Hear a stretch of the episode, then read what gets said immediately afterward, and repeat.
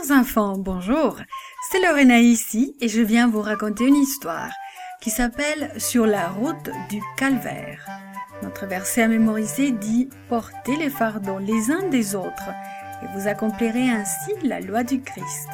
Et il se trouve dans Galates 6, 2.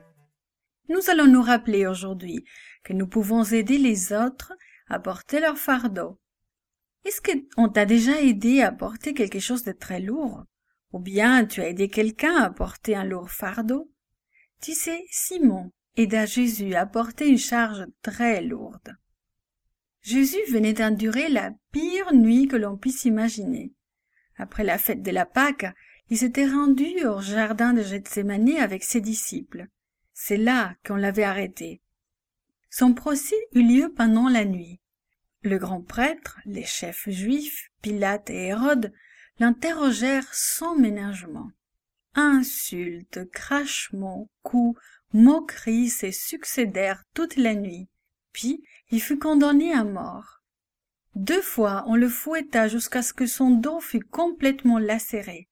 C'était la coutume que les prisonniers portent leur croix jusqu'au lieu de l'exécution. Le matin venu, les soldats firent sortir Jésus du tribunal et placèrent sa croix sur ses épaules saignantes. Peu de temps après, il rencontra Simon.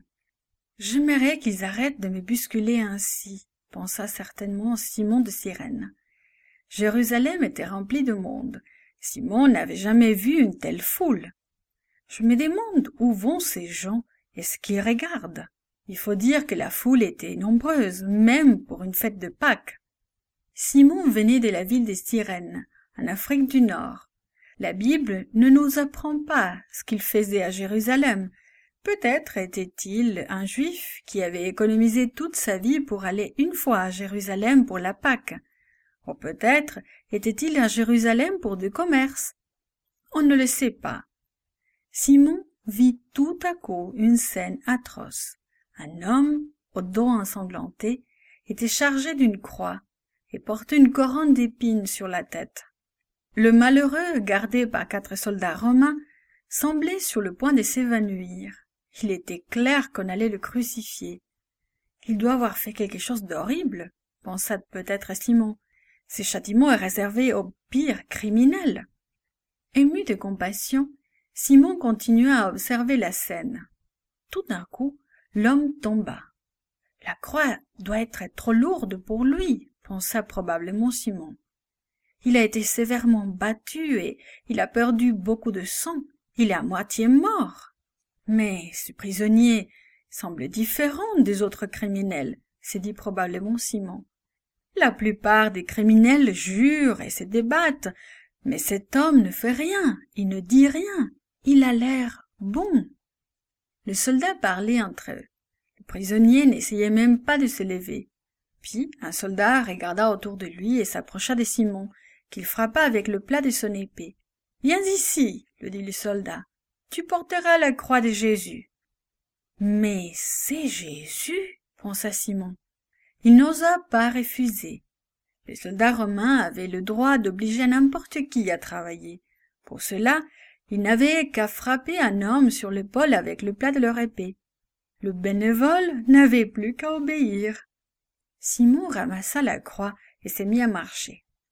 Un soldat releva rudement Jésus. Jésus regarda certainement Simon avec reconnaissance. La croix était lourde, mais pas trop lourde pour Simon. Malgré tout, il se demanda comment un homme qui avait été battu pouvait arriver à la porter même sur une courte distance. Et ils ne prennent pas le plus court chemin lorsqu'ils mènent un prisonnier à la crucifixion, savait Simon. Ils veulent l'humilier et lui faire le plus de mal possible. Simon fixait ses regards sur Jésus. La foule l'injuriait. Les soldats étaient brutaux, mais Jésus ne se fâchait pas. Il semblait à Simon que Jésus continuait à porter un lourd fardeau, même s'il ne portait plus sa croix. « Je suis heureux de pouvoir l'aider, » pensa Simon certainement. Je ne peux arrêter ce qui se passe maintenant, mais je peux au moins l'aider à porter sa croix. Simon porta la croix jusqu'au sommet du Calvaire, le lieu où devait être crucifié Jésus. Tout le long du chemin, il dut penser aux choses qui disait la foule, et s'est demandé pourquoi on voulait crucifier Jésus. Simon vit probablement les soldats clouer Jésus sur la croix. Il dut le voir réconforter le voleur qui voulait que Jésus se souvienne de lui quand il entrerait dans son royaume. Il dut entendre Jésus pardonner à ceux qui lui faisaient du mal. Toutes ces choses durent changer Simon pour toujours.